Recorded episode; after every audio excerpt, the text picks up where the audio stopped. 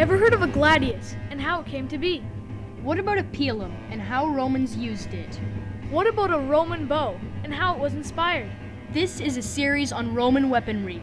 Welcome to Weapon Legends.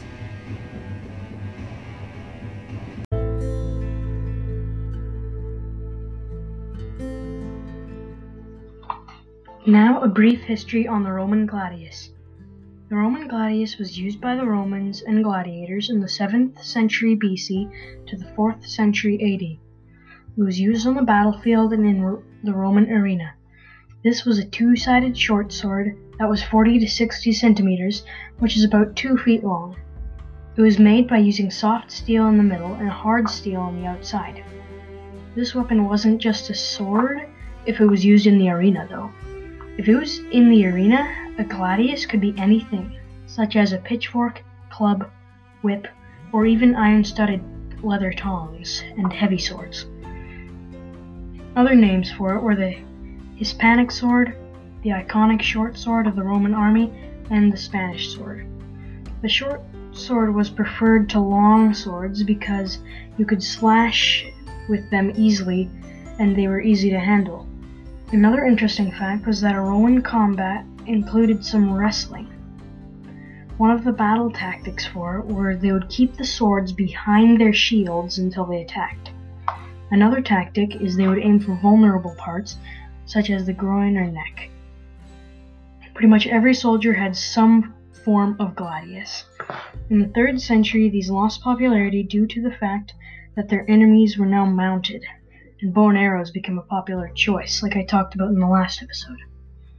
These gladiator fights had a long history, of some of which I will go through right now.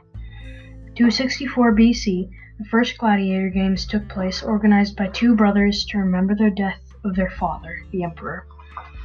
105 BC, the first official gladiator games took place. 73 to 71 BC, the famous gladiator Spartacus led his army of gladiators against the Roman army and had many victories. 71 BC. The Roman army crushes Spartacus's army. 59 AD. A 10 year ban was placed on gladiator games. 72 AD. The first Roman Colosseum started being built. 80 AD. The Roman Colosseum is officially opened with a 100 day gladiator spectacular. 81 to 96 AD. The construction on the Colosseum is complete. 200 AD. Romans ban women from fighting in the arena. 404 AD. Gladiator fights are banned completely.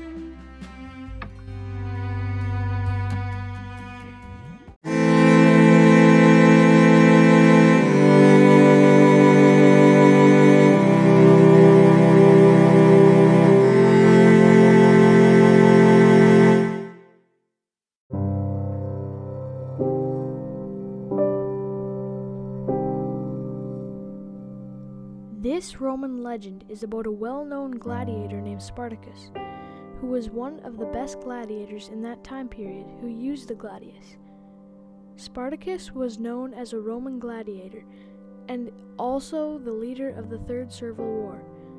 Not a lot is known about the early life of Spartacus, but it is suggested that he was in the Roman army before being sold into slavery and was trained in a gladiatorial school in the city of Capua that is to the north of Naples.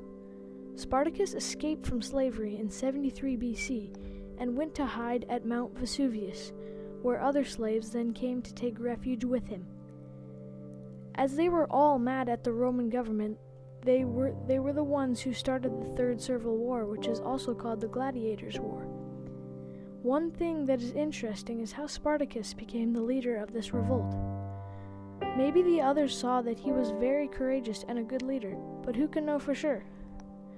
Spartacus's army became very large, so very large that he had reached a hundred thousand runaway slaves, and he fended off many Roman attacks using a fighting tactic that is now called the guerrilla warfare.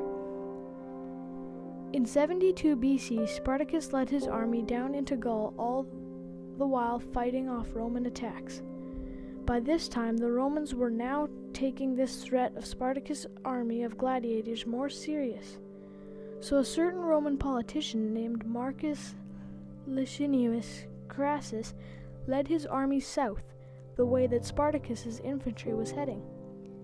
When his gladiators came to the fort that Crassus had set up, they managed to break them all down. Spartacus's men were then pursued further all the way till Lucania, where at last the great Spartacus's army of gladiators was destroyed. Spartacus was thought to have been killed in battle in 71 BC, but he sure was an amazing leader and warrior who deserves the title of a legend.